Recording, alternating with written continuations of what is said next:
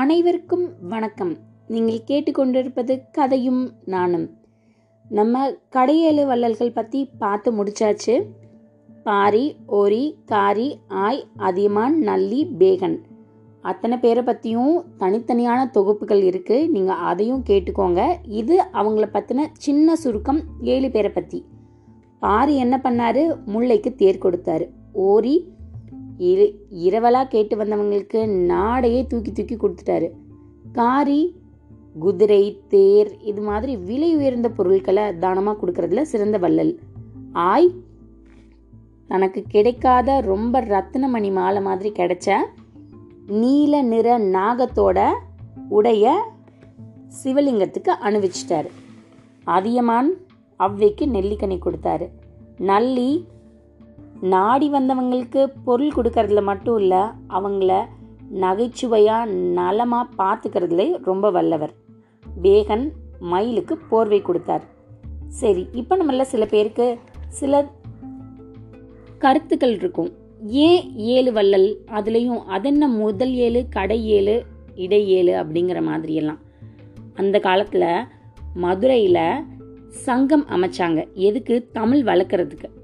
அதில் இயல் இசை நாடகம் அது மாதிரி எல்லா வகையிலையும் தமிழை சிறப்பிச்சு வளர்க்குறதுக்காக சங்கம் அமைச்சாங்க. இதில் முதல் சங்கம் கடை சங்கம் இடை சங்கம் அப்படின்னு மூணாக பிரிச்சிருந்தாங்க. அந்த காலங்களில் வாழ்ந்த கடை சங்கம் அதாவது கடை ஏழு வள்ளல்கள் அந்த காலத்தில் வாழ்ந்ததுனால தான் இவங்களுக்கு கடை ஏழு வள்ளல்கள்னு பேர்.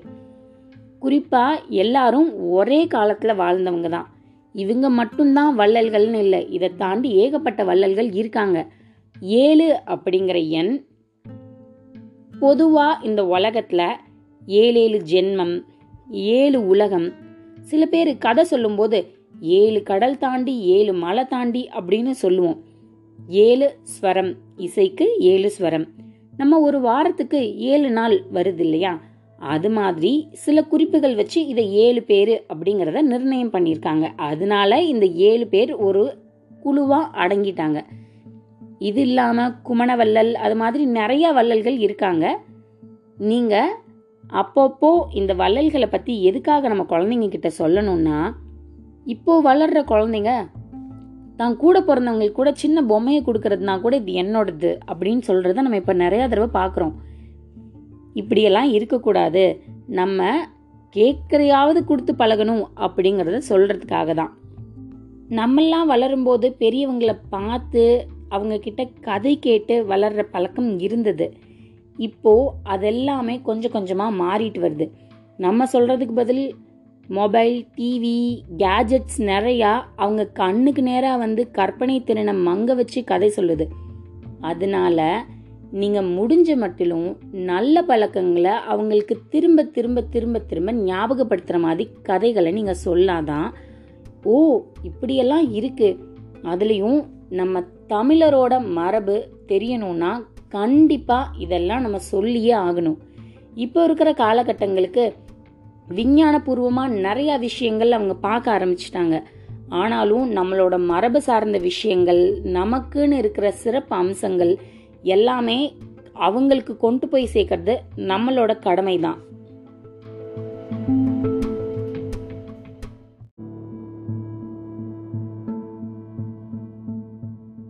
கதையும் நானும் கேட்கும் அனைவருக்கும் மிக்க நன்றி. எதுக்குன்னு பார்க்குறீங்களா நம்ம சதத்தை நெருங்கிட்டோம். அதாவது நூறாவது எபிசோட வந்தடைய போகிறோம் இதை சிறப்பிக்கிற விதமாக நம்ம கதையை கேட்குற வாசகர்கள் இது எப்படி சொல்கிறது லிசனர்ஸ்னு வச்சுக்கலாம்.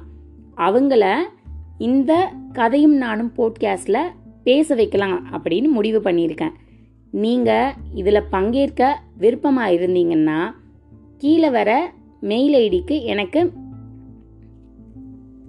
மெயில் பண்ணுங்க. நம்ம கலந்துரை ஆடினதுக்கப்புறமா அதை இதே போட்காஸ்டில் எல்லாரும் கேட்குற மாதிரி செய்யலாம். உங்களை பார்க்குறதுக்கு காத்துட்ருக்கேன் உங்கள் கூட பேசுறதுக்கு. பார்க்கலாமா